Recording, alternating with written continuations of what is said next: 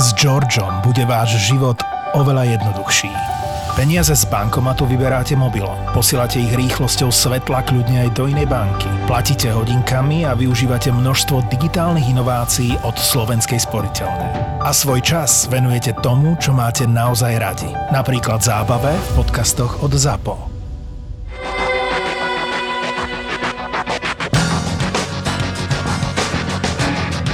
Juro, ako by si povedal, že človek rozozná bosorku od nebosorky? No, závisí od toho, že ako sa na to pozeráme. Keď sa na to pozeráme novovekými očami alebo ráno novovekými očami, tak asi by som hľadal nejaké diabolské znamienko na jej tele a zároveň mm. uh, ako asi by muselo dojsť k nejakému obvineniu, to znamená, že na základe jej správania uh, by som asi musel pristúpiť k nejakému takémuto hľadaniu. Nie, že začnem prezerať všetky ženy v dedine, že ktorá má znamienko, to by bol asi dosť veľký problém. A potom následujú proste rôzne spôsoby ako odhalenia tej čarodenice. Nesnažil by si sa akože spozorovať nejaké nadprirodzené aktivity? Určite ja áno, ako dajme tomu, že človek, ktorý sa snaží racionálne rozmýšľať, ale keď sa budeme naozaj dnes zaoberať čarodeníctvom v ránom novoveku, alebo teda najmä v 17. storočí, tak tam tú racionalitu vážne postrádali. No. Čiže bosorky sú našla tiež téma, aby som to špecifikovali, tak to budú salemské bosorky, to sú podľa mňa najznámejšie bosorky medzi všetkými bosorkami. A teda e, nebudeme sa rozprávať iba o ženských bosorkách, ale aj o mužoch, ale teda prioritne, keďže e, sme stále niekde v stredove stredoveku a v rannom novoveku, tak 80% obvinených čarodejníkov a čarodejníc boli ženy. Tak. Samozrejme, ak by ste chceli počuť viac fanfektov alebo našich úvah o tom, ako bosoradstvo fungovalo v stredoveku a rannom novoveku, tak nás nájdete na Toldo slovenskej podcastovej aplikácii, kde každý týždeň pridávame také mini epizódy a krátke videjka. A, no a nájdete nás už aj na YouTube, takže ak chcete počúvať podcast Tak bolo aj cez tento kanál, tak je to možné, nájdete nás vo feede podcast Tak bolo. See,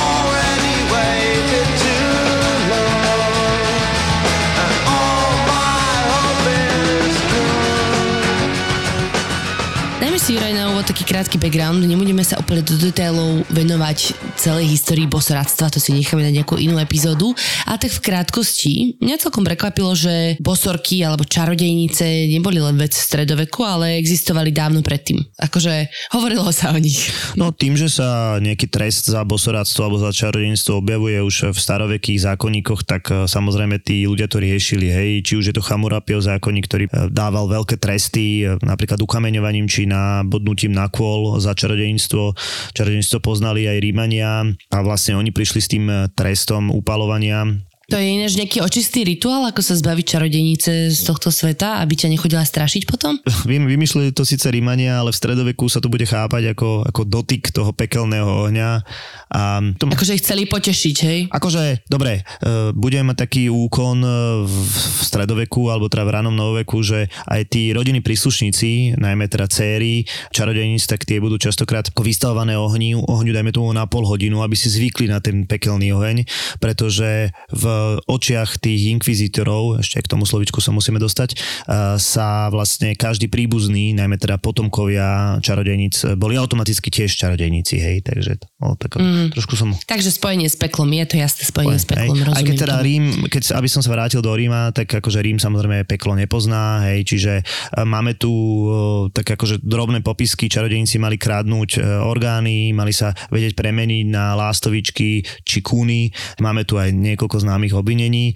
Ten pohľad e, na čarodeníctvo prevzalo od Ríma aj kresťanstvo, ale je zaujímavé naozaj, že v tom ránom e, stredoveku sa vďaka viacerým mysliteľom vlastne bosoráctvo či čarodeníctvo považovalo za výmysel. Takže paradoxne mm. ten raný stredovek, ktorý sa považuje za temný, tak ako tento neriešil a procesy v podstate vôbec neexistovali. Napríklad v 11. storočí papež Gregor VII zakázal dánskemu kráľovi Haraldovi začať proces s údajnou čarodenicou. Hej. No, situácia sa zmení najmä po krížových výpravách, kedy sa ten kresťanský svet dostane do kontaktu s Arabmi, či tým arabským svetom, ktorý teda čarodenictvo mm, intenzívne poznal. Ako keby sa to znova vráti do Európy. A postupne sa to čarodenictvo znova dostáva do nejakých trestných zákonníkov stredovekej Európy. A čo je dôležité, tak e, vlastne ten proces proces e, dosvedčovania alebo nejaký ten súdny proces s čarodeníkom e, sa stáva aj svetskou záležitosťou. E, to je celkom fascinujúce teda, že nie úplne církev za to mohla, mm. no ale e, aby sme sa dostali k nejakej veľmi zásadnej publikácii mm. k tomuto celému dianiu, tak v roku 1486 vyšla kniha s názvom Kladivo na čarodejnice, ktorú inak napísali dvaja dominikánsky mnísi.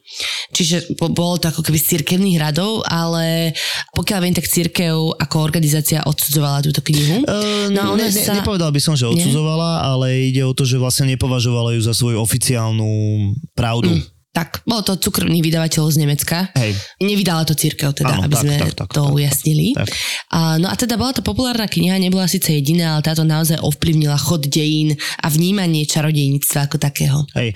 Kladivo je vlastne taký súbor e, myšlienok alebo súbor procesov, ako tú čarodejnicu odhaliť, e, čo s ňou potom spraviť a zároveň teda aj definuje čarodejnicu. Oni inak tí mnísi asi naozaj mali nejaký, nejaký zásadný problém so ženami, lebo špecifikovali to vyslovene len na ženy, kým dovtedy za, za čarodejníkov považovali aj muži, tak ale od teraz budeme hovoriť najmä o bosorkách ako o ženách. Tak poďme iba tak postupne, že kto je to teda bosorka podľa tejto knižky a čo má robiť, aby bola bosorkou? Bosorka je nejaká, dajme tomu, že diablová nevesta, alebo má mm, niečo spojené s, s diablom, kvázi ju posadil diabol, má robiť niečo, čo škodí ostatným, nie je to úplne celkom zadefinované, hej, je tam proste množstvo príkladov, napríklad počarovanie mužovi, nestaranie sa o muža, zvádzanie muža na množstvo proste spôsobov, zároveň eh, bozorky mali spôsobovať choroby na domácich zvieratách, na ľuďoch, mali spôsobovať suchá, potopy, proste akékoľvek, nazvime to, že ekologické katastrofy. Čiže čokoľvek, čo si človek nevedel vysvetliť, sa dalo zhodiť na nejakú ženu, ktorá nezapadala úplne do koncepcie vtedajšieho vnímania sveta, hej? V podstate áno, ako keď sa na to pozeráme racionálne, tak isté, že väčšinou tie obvinené boli z také spoločenskej periférie alebo ženy, ktoré vadili možno nejakou svojou silou, možno nejakou svojou odbojnosťou. Každopádne to kladivo to veľmi intenzívne popisovalo. A prečo teda práve ženy? Akože prečo im to prišlo, že ja rozumiem, že to mohla byť nejaká osobná vec práve tých dvoch mníchov, čo písali tú knihu, ale tak vo všeobecnosti, že prečo sa z toho obviňovali najmä ženy? Hej, no keď sa na pozeráme ako racionálne, racionálne na to, tak žena v spoločnosti, dajme tomu toho raného novoveku či stredoveku, bola mnohokrát silnejšia. V zmysle, žena sa musí starať o deti a žena mnohokrát je postavená pred e, silnejšie rozhodnutia a preto je častokrát, by som povedal, odbojnejšia v spoločnosti, hej. Takže nie církev, ale spoločnosť využila nejaké obvinenie z čarodeníctva na to, aby sa takéto ženy zbavila. Hej. Keď sa rozprávame akože o racionalite. Keď sa, mm. keď sa rozprávame o tom, ako to zaobaliť do nejakého filozofického alebo do nejakého nejakého náboženského e, šatu, tak Biblia alebo církev v istom momente začne hovoriť alebo hovorí, že áno, e, pred Bohom sú si ľudia všetci rovní, ale nie pred satanom to bude zaujímavé, že toto preberú aj e, protestanti. Oni budú hovoriť, že žena má väčšiu náchylnosť na nejaké akože diablové myšlienky to je preto, že Satan je muž a teda žena a muž, môže tam proste prebiehať nejaký, nejaké spojenie medzi nimi, alebo že, nerozumiem to, tomu. To je ako preto, lebo žena bola v podstate tá Eva, ktorá podala to jablko Adamovi, mm-hmm. hej, čiže v podstate žena je ako keby prirodzene hriešnejšia z toho kresťanského hľadiska alebo z náboženského hľadiska ako muž, hej, ale samozrejme ono sa to líšilo, pohľad katolícky, protestantský, pohľad puritánsky napríklad, ako, bola tam pomerne dosť veľká akože rozmanitosť tých, toho pohľadu a toho vysvetľovania, že prečo práve ženy. Hej. Uh-huh, veľmi zaujímavé. No a teda e, vráťme sa do tej knižky, takže Kladivo do čarodejnice e, vysvetľuje to, že čarodejnica alebo bosorka vzniká tak, že má súlož s diablom. To sa deje na všetkých tých zjazdoch čarodejnických, ktoré sa nazývajú aj sabat. Uh-huh. Čo je inak zaujímavé, lebo to je odvodené od e, židovského slova šabat, nie? Že ano. akože sobota ktorú majú Židia za uh, sviatočný deň. Hej, to je zase spojené s uh, tým nárastom antisemitizmu, dajme tomu v tom 12. 13. storočí, takže preto niečo, čo považovali za cudzie a za, za proste nepríjemné, tak uh, to spojili s tým čarodejníctvom. Myslím konkrétne deň, ten termín sabat, hej. Uh-huh. Okay. No a čo sa teda na takomto sabate malo diať? Tak ako si povedala, mali sem priletieť najčastejšie bosorky, e, rozprávali sa rôzne nástroje, či už to treba boli metly alebo tvory, ako, ako napríklad cap. A na ňom sa sa mali nejakým spôsobom dopraviť. Mali tu byť pri, prijaté novicky, najčastejšie teda súložou e, s diablom. Keďže teda diabol má rohy, tak diabol vytvoril alebo poškriabal nejakým spôsobom tú budúcu bosorku na tele, čím je vzniklo nejaké znamienko, nazvime to teda diablov symbol No a tým došlo vlastne k trvalmu spojeniu. Zároveň e, bosorky na sabate vlastne vykazovali nejakú činnosť hovorili Diablovi, čo všetko spravili, ako splňajú jeho úlohu.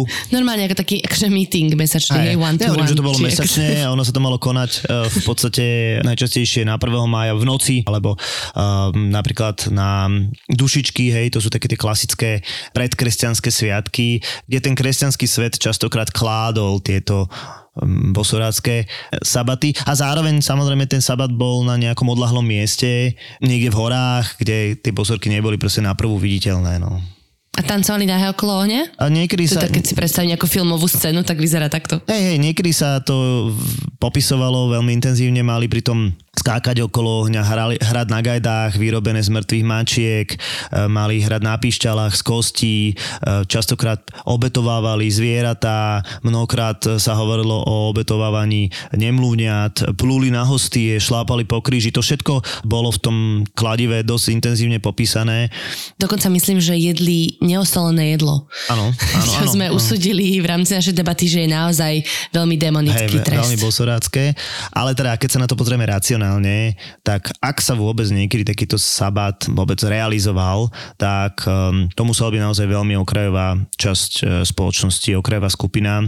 Na druhej strane zase musím povedať, že existovali výklady, kedy bosorka sa toho sabatu nezúčastnila v skutočnosti, teda myslím fyzicky, ale iba psychicky, ako keby opustila svoje telo a ako mentálne sa zúčastňovala nejakého sabatu.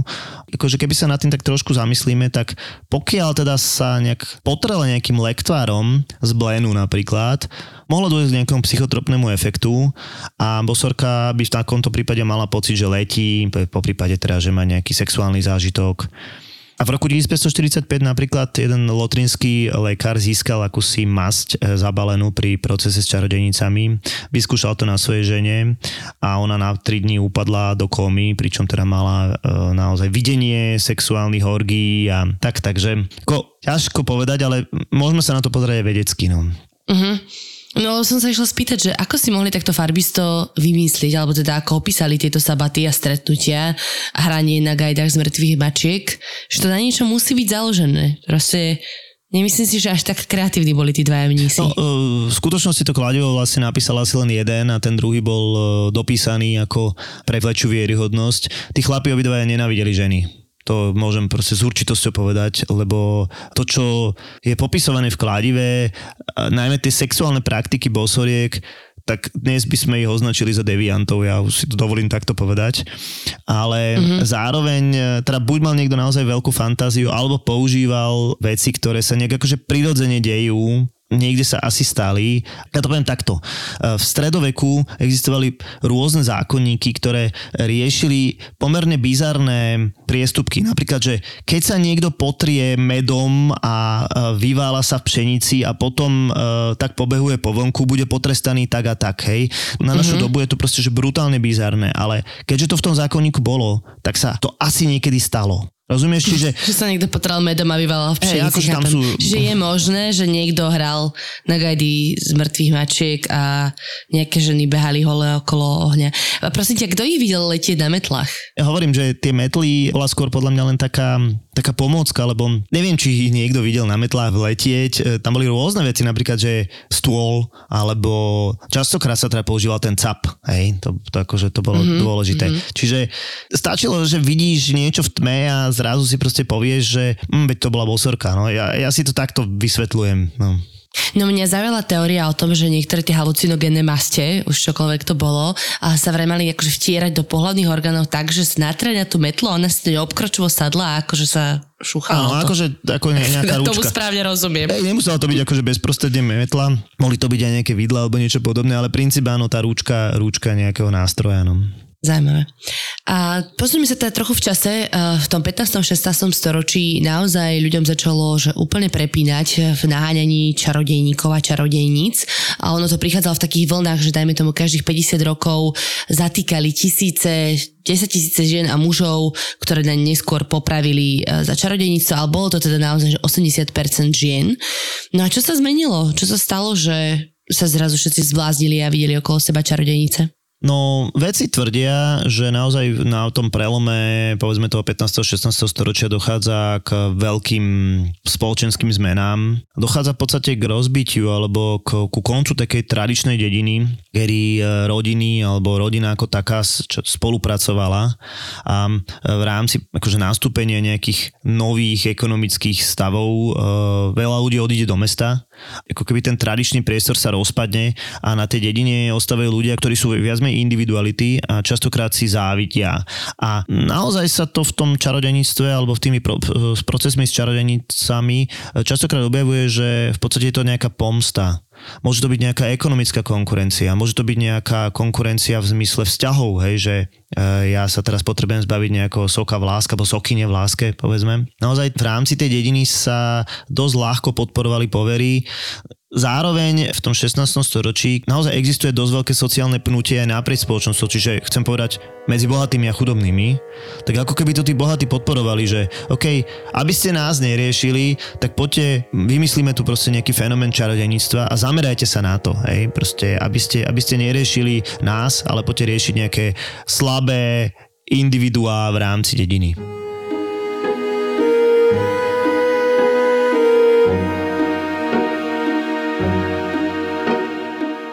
24. máj 1652. Denník Anešky Švecové ze Šumperka. Dnes upálili ďalšiu ženu. Vraj bosorku. Marketu Pospíšilovú.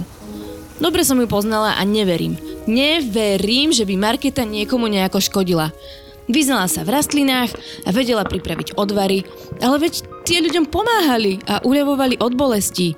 Neviem si predstaviť, že by mala na tele vypálené znamenie alebo obcovala s diablom. Veď ani čiernu mačku, ani kozla som v jej prítomnosti nikdy nezahliadla, ani sa o nich nezmienila. Och, ťažko mi je na duši. Ani som nemohla ísť do mesta, keď sa to dialo, hoci som sa s ňou túžila rozlúčiť. Šla som teda na trh radšej včera, deň pred popravou. A dozvedela som sa zaujímavú novinu.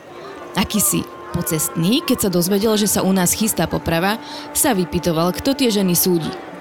Povedali sme mu, že Jindřich František Boblík z Edelštatu. A ten muž sa chytil za hlavu. Odplul si.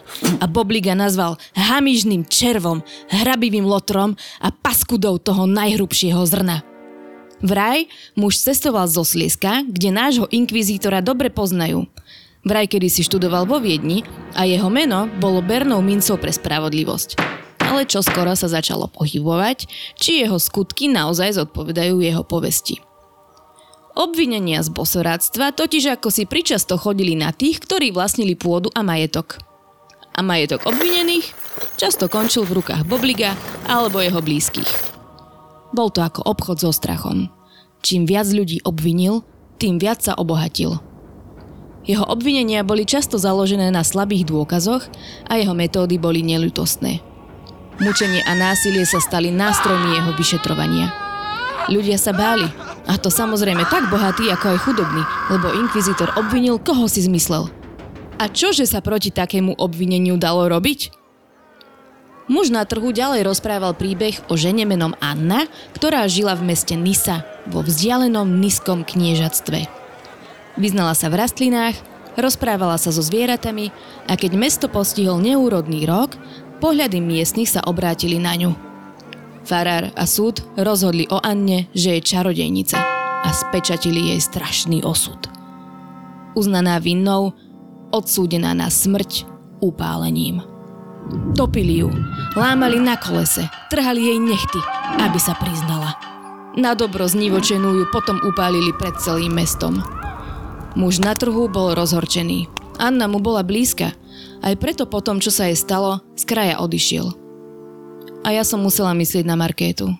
Bola to jednoduchá žena, venovala sa liečivým bylinkám a mala hlboké spojenie s prírodou. Ale nebola čarodejnica. Iba nevinná žena, ktorá hľadala pokoj vo svojom jednoduchom živote. Čiže to bola vlastne iba výsledok nejakej tradičnej ľudskej vlastnosti, závisti, nevraživosti.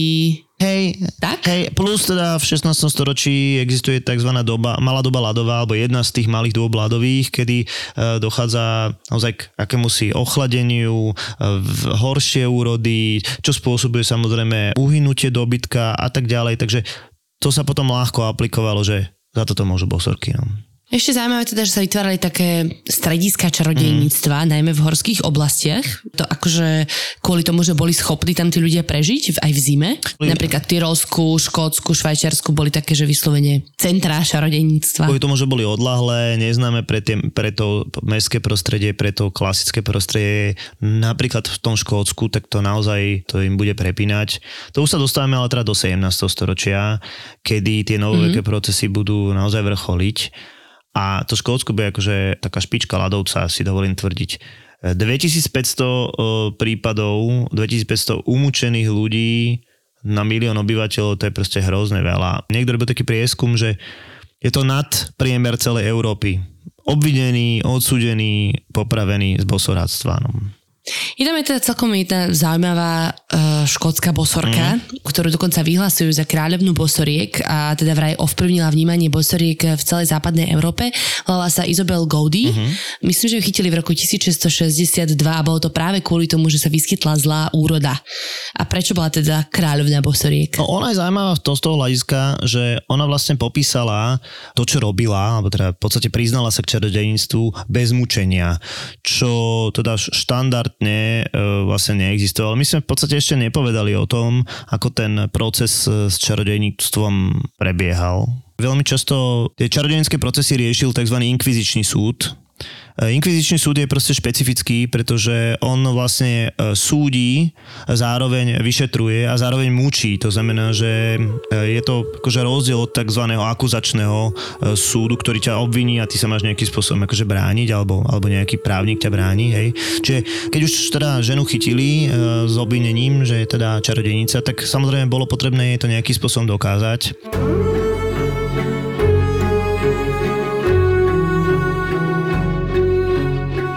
15. júl 1602, denní Gimricha z Rínskeho, člena Prešporskej mestskej rady. V máji tohto roku predstúpili pred mestskú radu dvaja rozhorčení muži. Išpánovej Cabo a Mesiar Mesároš sa obaja stiažovali na ťažkú žalúdočnú chorobu, z ktorej obviňovali bylinkárku Agátu. Išpán k tomu pridal obvinenie, že Agáta počarovala jeho otcovi Jakubovi tak, že odtedy stále kašle. Aby muži vystupňovali svoje sťažnosti, pridali aj tie, ktoré sa ich priamo netýkali. Do protokolu dali zapísať, že Agáta zašila ropuche oči vlasmi z hlavy istej osoby a tá osoba potom oslepla. Nedal sa zahambiť ani mesiar Mesároš. Doložil, že mu Agáta tak porobila, že jeho úspešné mesiarstvo vyšlo na psí 30. Obvinenú ženu som poznal. Býval som nedaleko nej na obilnom trhu. A čo si budeme hovoriť? Takú krásnu 30-ročnú vdovu je ťažké prehliadnúť. Naša služobná mi prezradila, že Agáta pochádza z podunajských biskupíc, no dom v meste jej zostal po zosnulom zámožnom manželovi. O procesoch s bosorkami už ľudia počuli. Preto prirodzene mestská rada nemohla sťažnosť vážených občanov brať na ľahkú váhu. Dali sme predvolať bylinkárku Agátu a začali sme ju vypočúvať. Na jej veľké oči plné hnevu a bujnú hruď, ktorá sa rýchlo dvíjala počatami, bol až slastný pohľad. Bála sa, hnevala sa, priznať sa však odmietla. Nariadili sme preto Katovi, aby on pristúpil k vypočúvaniu. Kat, ako zväčša, začal s jemnejšou metódou. Prikázal jej, aby sa rozplakala. Nevinná žena sa hneď rozplače, to je jasné. Ale bosorka nikdy. Tie vraj nevedia plakať. A ani Agáta neplakala. Doteraz bol pre mňa tento proces skôr s pestrením, ale tu som zrazu pocítil, ako sa mi ježia chlpy na rukách. Prečo tá bláznivá ženská nevyroní aspoň slzu? Že by bola predsa bosorka? Kat pokračoval. Spútal ju povrazom a hodil do veľkej kade s vodou. Vtedy sa verilo, že ak je žena nevinná, utopí sa. Ak je vinná, vypláva a to je dôkaz, že je bosorka. Agáta vyplávala. Nasledovala španielská čižma, ktorá postupne drvila kosti v jej pekných nohách. Výkriky bolesti zaplnili miestnosť, ale stále trvala na svojej nevine. Kady nechal plakať a kričať od bolesti, kým pripravil stôl strachu. Na ňu potom pevne priviazal a pod ňu postupne kládol horúce uhlíky. Teplo a dym spôsobovali neznesiteľnú bolesť a hrôzu. Aj napriek tomu Agáta odmietla priznať obvinenia z čarodejníctva. Prítomný kňaz jej hudol do hlavy, že ak sa prizná, zachráni aspoň svoju dušu. A tak to pokračovalo, až sa nakoniec zlomila. Po kráse už nebolo ani známky. Po brade jej tiekli sliny, oči mala napuchnuté, vlasy strapaté, telo doráňané. Až vtedy, v takom stave sa priznala. Z jej slabého hlasu bolo cítiť nenávisť, túžbu po pomste, zúfalstvo, bezmocnosť a zrejme aj istú formu delíria spôsobeného mučením. Spomenula ďalších 10 žien, ktoré sa vraj tiež podielali na rôznych čaroch. Nakoniec ale vyhlásila, že to všetkým počarovala ona. Spokojný Kat, zapisovateľ, mešťanosta Hart a prísediaci cechmajstri aj s farárom, my všetci sme si konečne mohli vydýchnuť. Agáta sa priznala a my sme ju konečne mohli upáliť. Stalo sa tak 24. mája 1602 na hranici za Michalskou bránou.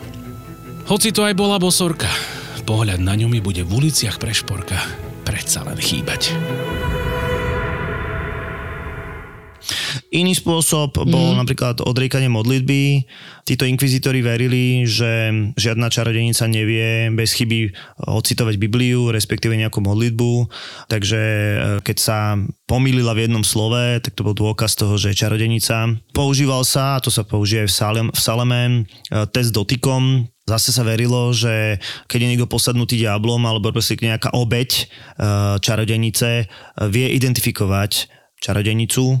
To znamená, že keď tá čarodejnica sa dotkne tej svojej obete, tak ako keby sa tá obeť prebrala z kómy alebo prebrala z nejakej extázy. Existoval akýsi čarodejnický koláč, no, tak to by určite nikto z nás nejedol, lebo to je dosť odporné. E, čarodejnice bola zobraná ranná moč e, spolu s nejakou ražnou múkou a popolom, bolo to zmiešané a e, upiekol sa koláč, ktorý sa dal nejakému zvieratu zožrať, najčastejšie psovi, bosorke alebo nejakému domácemu zvieratu, ktoré akože bolo tej, tej bosorky a verilo sa, že ten pes alebo to zviera vlastne nejakým spôsobom identifikuje tú čarodejnicu. Nedočítal som sa teda úplne ako. Hej. Uh, ako začneš čekať? Že napríklad akože príde, alebo... áno, že, že buď zomrie alebo, alebo, alebo niečo podobné. Toto sa napríklad tiež objaví v salamskom procese.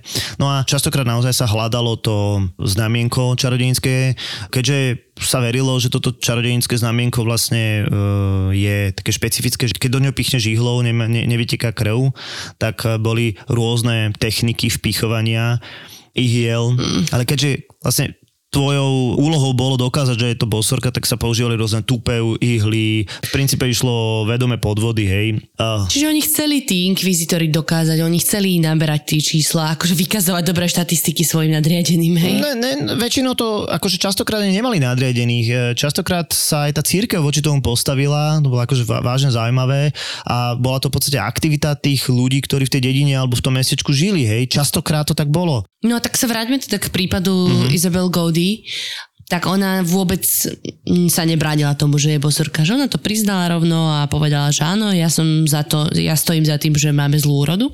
Áno, ona teda sa priznala s tým, že myslím, že štyrikrát obcovala s diablom, respektíve, že mala nejaké akože spojenie s diablom a hovorila o tom, že má schopnosť sa premeniť na zviera, hovorila o mačke, Samozrejme, že ju upálili, alebo teda popravili a neskôr sa dostala vyslovene do európskeho folklóru. Je zaujímavé, že teda ona kladivo nikdy nečítala a v podstate popisovala veci, ktoré tam akože boli Hej. A veci hovoria o tom, že pravdepodobne mala psychické problémy, po prípade e, mohla trpieť tzv. mergotizmom, čo je v podstate otrava kedy sa do tela dostávajú psychotropné látky, niečo typu e, LSD, takže mohla mať nejaké si kvázi videnia, nejaké, nazvime to halúze, jak by som to povedal po slovensky inak. Uh-huh, uh-huh. A vidíš, že teda z takýchto rôznych konkrétnych príkladov potom vznikajú tie obrazy o čarodenici, že sa premení na mačku. Hej. Nie? Hej. Lebo tak, e, keď si spomenul, tak niečo si predstavila akúkoľvek čarodenicu z rozprávky, ako sa premienia na mačku, tak asi to je na základe tohto príbehu. Určite, ako ona, táto Izabela Gaudy, ona naozaj sa vyskytuje vo folklóre. Uh-huh. A z tvojho rozprávania ma teda ešte zo 17. storočia zaujala ďalšia bosorka, Moll Dyer, e, ktorá žila v roku 1670 v Marylande, v mestečku Leonardtown. Vraj tam vypukla nejaká epidémia a no a teda muži z dediny túto Moll vyhodili v noci v zime von. Hej, ona, ona zamrzla, samozrejme celkom prirodzene, zomrela myslím, že do 48 hodín. Keď to telo našli, tak ona ukazovala na, nebi, na nebesia so stýčenou rukou ako zamrznuté telo a následné desaťročia sa v okolí začali diať proste paranormálne javy. Začalo sa hovoriť o tom, že ona sa mstí ľuďom a mstí sa najmä tým, ktorí ju vyhnali na mraz a že ju zabili. No a dnes, alebo teda neskôr sa z toho stala predloha pre film Blair Witch Project. Takže prežila v skutočnosti, nezamrzla, to nikto nevie.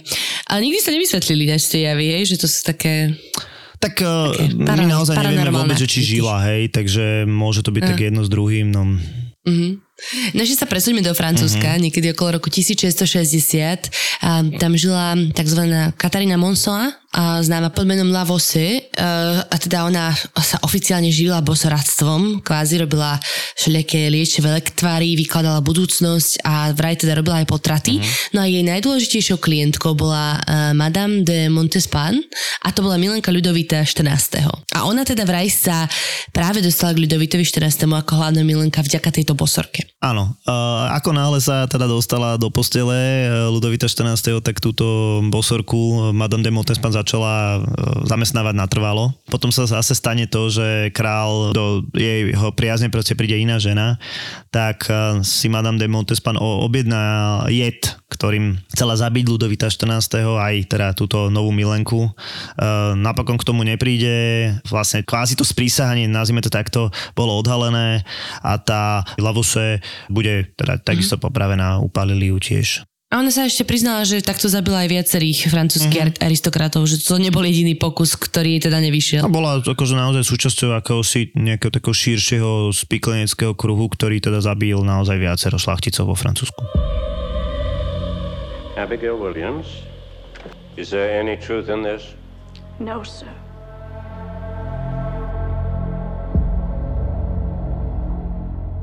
Prejdeme teda postupne do Salemu a na územie Spojených štátov. A tak prečo práve táto salemský proces s bosorkami je taký strašne známy, keď sa to dialo už stáročia predtým? Ono je zaujímavé to, že naozaj e, v 17. storočí v Európe, a teda v tej druhej polovici 17. storočia, napriek tomu, čo sme povedali, tak tie čarodejnícke procesy ustupujú a vlastne je to spôsobené tým, že naozaj nastupuje osvietenstvo pomaličky a racionálny pohľad na život a proste tí veci odmietajú čarodejníctvo ako iracionálnu vec povier. No ale v tom novom Anglicku v Amerike, tak tam bol naozaj trošku špecifický priestor. V Massachusetts Existuje teda to mesečko Salem a práve tu sa v roku 1692-93 odohral ten tebou spomínaný naozaj známy proces. Toto územie bolo naozaj osídlené náboženskými exulantami z Anglicka. Tá komunita sa tvárila, že je teda najmä puritánska, ale treba povedať, že tí ľudia si naozaj dosť závideli a tie medziludské vzťahy tam dosť nefungovali už niekoľko rokov. Mm. Samozrejme, je tu ten náboženský kontext. Tí puritáni, sme povedali, že verili, že žena je náchylnejšia k zatrateniu než muži, no a existovalo tu v tomto čase niekoľko náboženských textov, ktoré sa šírili a ako keby podporovali tú vieru v čarodejníctvo. No začalo to celé teda vo februári 1692, keď si dve dievčatá, 11 a 12 ročné, mm-hmm. boli to cery, alebo teda príbuzné reverenda, mm-hmm. a dostali nevysvetliteľné záchvaty. Začali sa váľať po zemi, mali rôzne krče a teda kričali, že, že cítia vpichy ihiel. Um, takže reverend zavolal lekára, ktorý samozrejme nevedel, čo sa deje, tak ako inak povedal, že sú teda posadnuté diablom.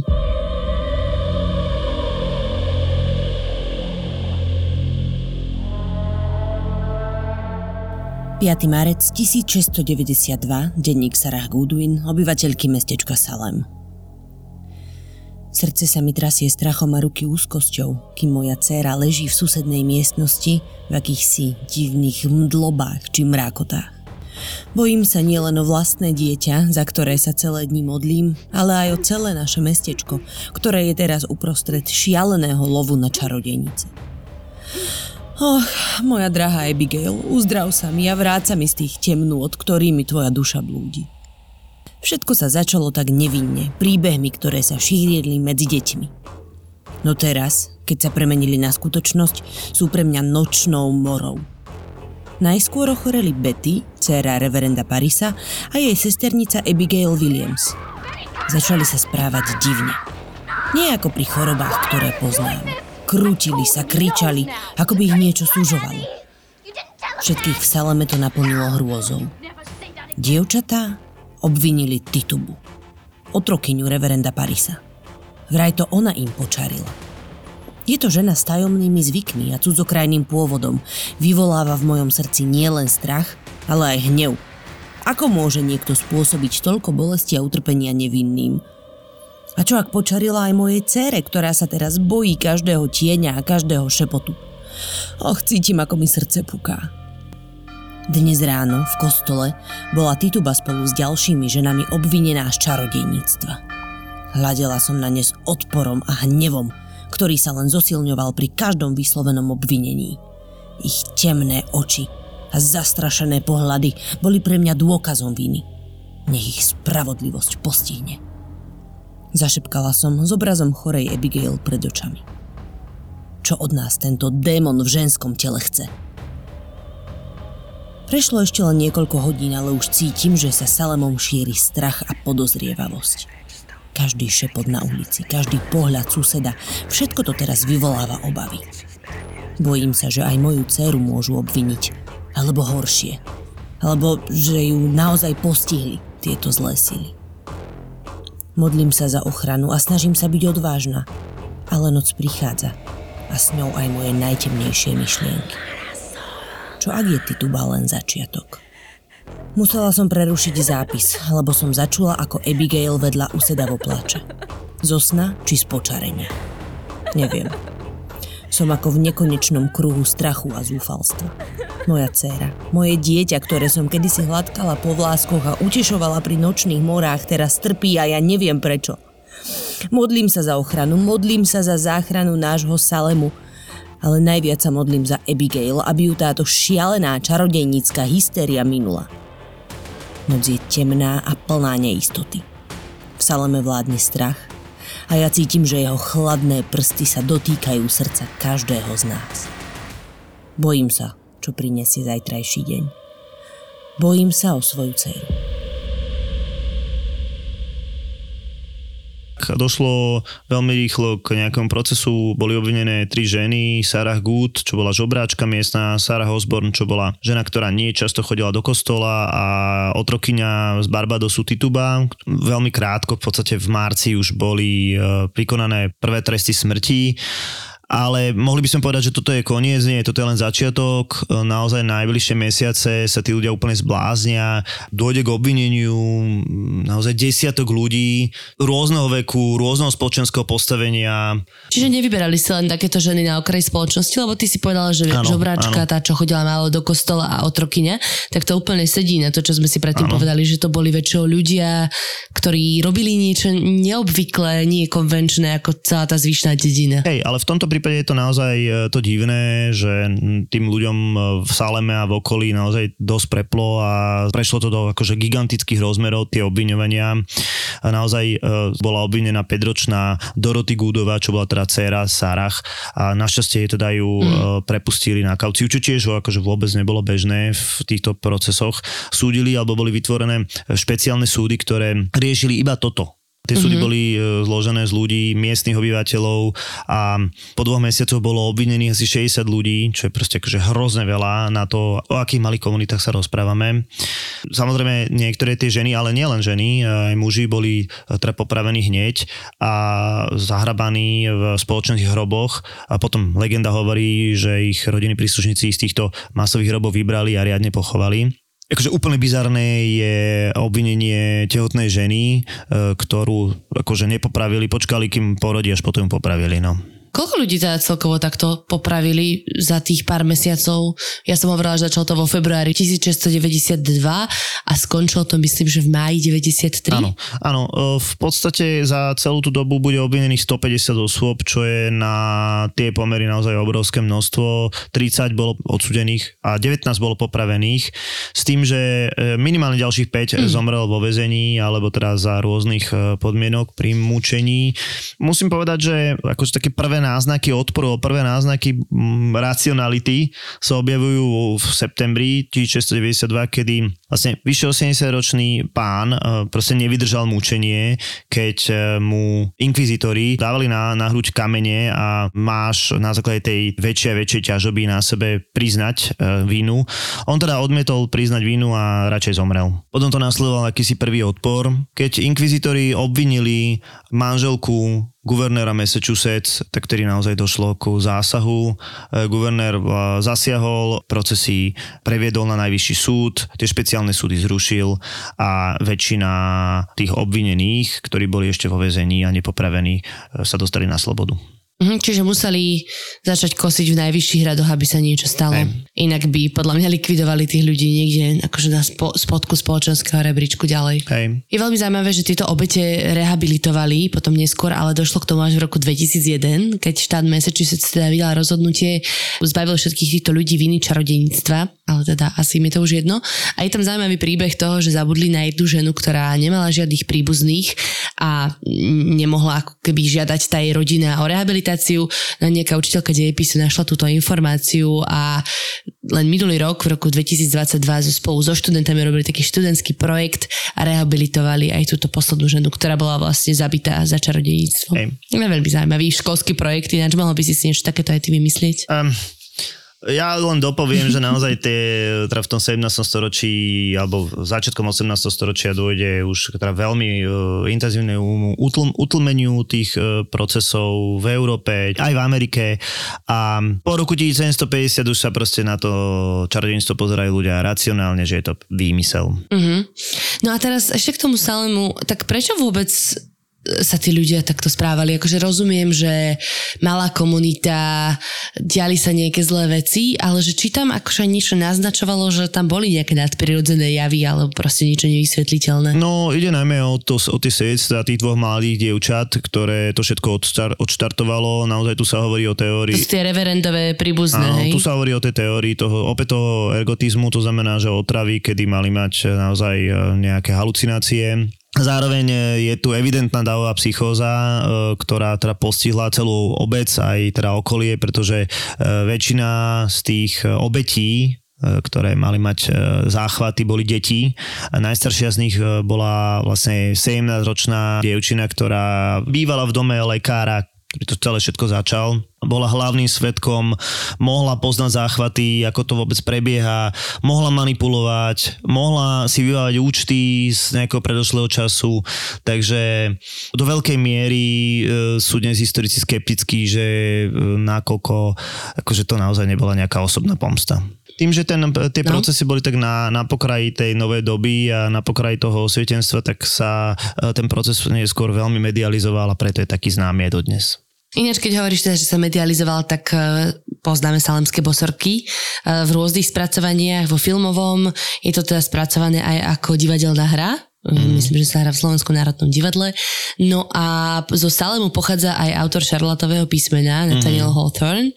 A to je teda povinné čítanie, ale on sa netýka úplne konkrétne tohto obdobia upalovania čarodejníc. Ono sa týka toho obdobia upalovania čarodejníc, ale nie bosoráckého procesu. Ono je to naozaj veľmi dôležitá kniha pre americké dejiny a pre americkú literatúru. Viacej sa o týchto popkultúrnych odkazoch dozviete na Toldo. Tak bolo. Podcasty z produkcie ZAPO nájdeš už aj na YouTube. Už aj na YouTube. Tak naklikaj kanál ZAPO Zábava v podcastoch a daj nám odber. Daj nám odber. ZAPO.